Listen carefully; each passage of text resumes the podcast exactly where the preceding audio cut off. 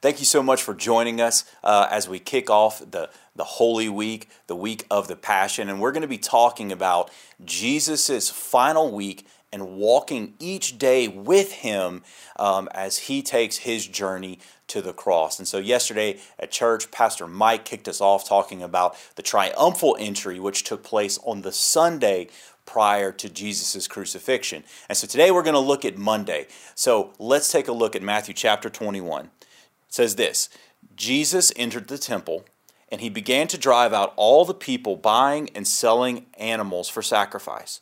He knocked over the tables of the money changers and the chairs of those selling doves. He said to them, The scriptures declare, My temple will be called a house of prayer, but you have turned it into a den of thieves. If you look at Sunday, we call that the triumphal entry. And if you're looking at Monday, what people have called this is the priestly entry. And so, what's happening is something really unique here. Every day, we're going to be talking about the scripture, we're going to be looking at observations, and we're going to be talking about how we can apply those. And of course, we're going to end with prayer. So, let's take a look at some observations. So, Jesus is coming into the temple, and he's just had this massive parade. Everybody is, is chanting, Hosanna, Hosanna. And what does he do with the next day? he goes into God's temple and he begins to do something completely unexpected.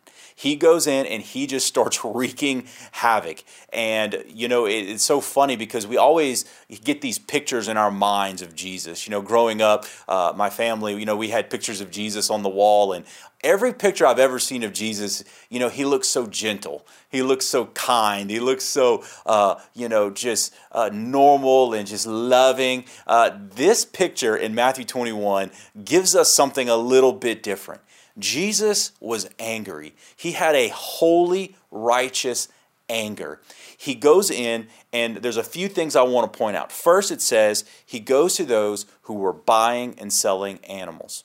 So, in ancient Jerusalem, there was a thing called the temple. Now, there was only one temple, there wasn't temples everywhere. There was just one temple located directly in the city of Jerusalem. And so, when people wanted to worship God and to atone for their sins, they would go to the temple and they would offer sacrifices. Now, if you've ever traveled with kids, you would understand why traveling uh, with a bunch of stuff is so hard. Imagine trying to travel hundreds of miles during the Passover to a temple and having to bring not only food, not only uh, your kids, but also all of these different animals to sacrifice. And so most of the time, people just said, you know what, we'll buy the animals once we get there.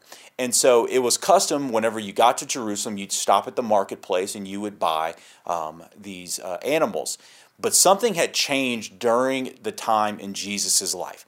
The priest of those days actually allowed this uh, marketplace to get moved inside the temple. See, it says Jesus entered the temple. See, there were four um, courtyards and four places of worship inside the temple. And the, the, the most outer courtyard was the courtyard that was called the Court of the Gentiles. And the idea was that anybody, not just Jewish people, but anybody could come and connect to God in that specific courtyard.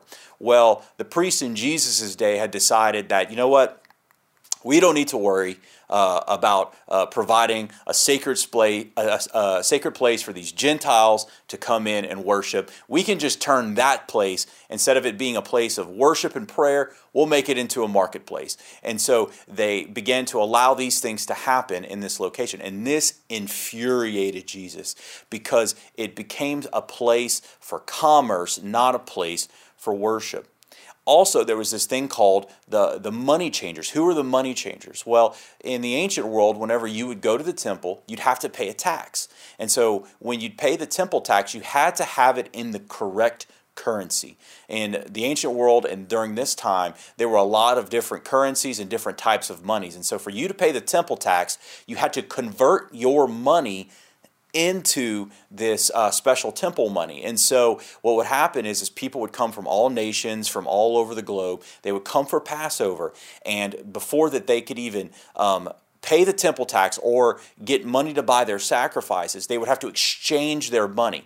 Now, this is a good service in general, but the problem was is they were taking advantage. It was so greedy. They were charging huge amounts. That's why Jesus says it's turned into a den of thieves. You see, the people were making it difficult, right? They were capitalizing on convenience. If you've ever been to a sporting event or to uh, the movies, you know if you want to just go get a you know a diet coke and a popcorn, it's going to cost you twenty six ninety nine, right? Because they know they got you. Once you are there, in the stadium, once you're there in the movie theater and you want to participate uh, in, in, in, getting some snacks, it's going to cost you. And so this is what this the same mentality was happening here. Like, look, you already made it all the way to Jerusalem. You made it all the way to the temple. You're here right now. You know what? To make it easy on you, we'll provide everything you need to worship God, but it's going to cost you. And this makes Jesus angry. And so he actually quotes Isaiah chapter 56, verse 7. It says this I will bring them to my holy mountain of Jerusalem, and I will fill them with joy in my house of prayer.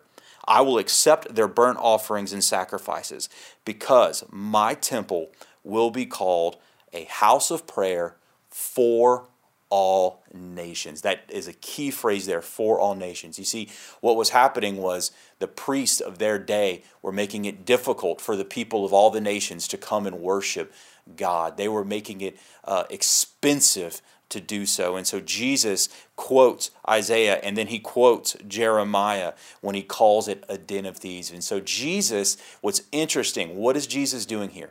He's taking responsibility for the temple. He's taking responsibility for the temple in the same way that, you know, parents take responsibility for their homes, teachers take responsibilities for their classroom. Jesus is taking responsibility for the temple. Now, here's the problem there's someone else who is responsible for the temple, namely the high priest Caiaphas during this time. And so Jesus is coming in and he's wrecking shop and he's saying, you know what? This needs to be a house of prayer. So, what's the application? What do we pull from this? I think it's important as on yesterday on Sunday, we worshiped Jesus our King. Today, we need to worship Jesus our high priest. The book of Hebrews does an amazing job of applying what it means for Jesus to be my priest, for him to be my high priest. What does it mean for my life? Let me read you this in Hebrews chapter 4, verses 14 through 16. Some very important powerful verses. It says this Since then we have a great high priest who has passed through the heavens, Jesus, the Son of God. Let us hold fast to our confession, for we do not have a high priest who is unable to sympathize with our weaknesses, but one who in every respect has been tempted as we are, yet without sin. Now, verse 16 is key. This is our application. He says, Let us then with confidence draw near to the throne of grace that we may receive mercy and find grace to help in time of need. You know, as we approach this holy day, right? We have this holy weekend coming up, the crucifixion and the resurrection. We have to remember something very important. Jesus is our priest. He has gone before us.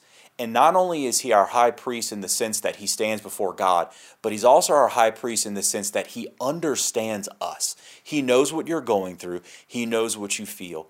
And because Jesus has paid the price and he has been the high priest who gave himself up in sacrifice, yet without sin, he's never sinned. He was the perfect sacrifice because of his act of sacrifice. What does that mean for me? That means that I can go to God in confidence. One, I know that Jesus understands what I'm going through. Whenever I'm tempted, when I'm struggling with sin, whenever I feel the weight uh, of temptation on me, I can run to God's throne. And I don't have to go and be ashamed. I can go in pure confidence because of Jesus, my high priest. So, the first thing, the first application is about Jesus being our, pre- our priest. The second one is about prayer. You see what's important here? You see, Jesus is saying it's, it wasn't that having sacrifices were wrong, because having sacrifices were part of the system that God created. It wasn't that having a temple tax was wrong, that was all part of the system that God instituted. But what was wrong? Those things became priority over prayer. I don't know what is going on in your life today. I don't know what things you have going on, your, your to do list, uh, maybe your kids, or you're working from home, you're in Zoom meetings, and you're all these things. There are so many important things in our lives, but none of those things are more important than prayer. Why is prayer so important to God? Because prayer gets us face to face with God. And when we pray, not only are we able to speak to God, but we're able to hear from God. God loves to hear your voice, He loves to see your faith. And so today, no matter what it is that's going on, make it a priority to pray. Approach our great God on the great throne in confidence, knowing that He is able to help you. Let's pray. God, thank you so much, Jesus, that you are the great high priest. You are the one who goes into the Holy of Holies of heaven. You go where we couldn't go, and you did what we couldn't do. And today, we prioritize prayer. Lord, I just pray as we make a commitment this week to walk with you during this path, this path to the passion, I pray that you would illuminate our hearts. You would help us to see the gospel more clearly. And Jesus, above all, help us to hear your voice because that's what we need.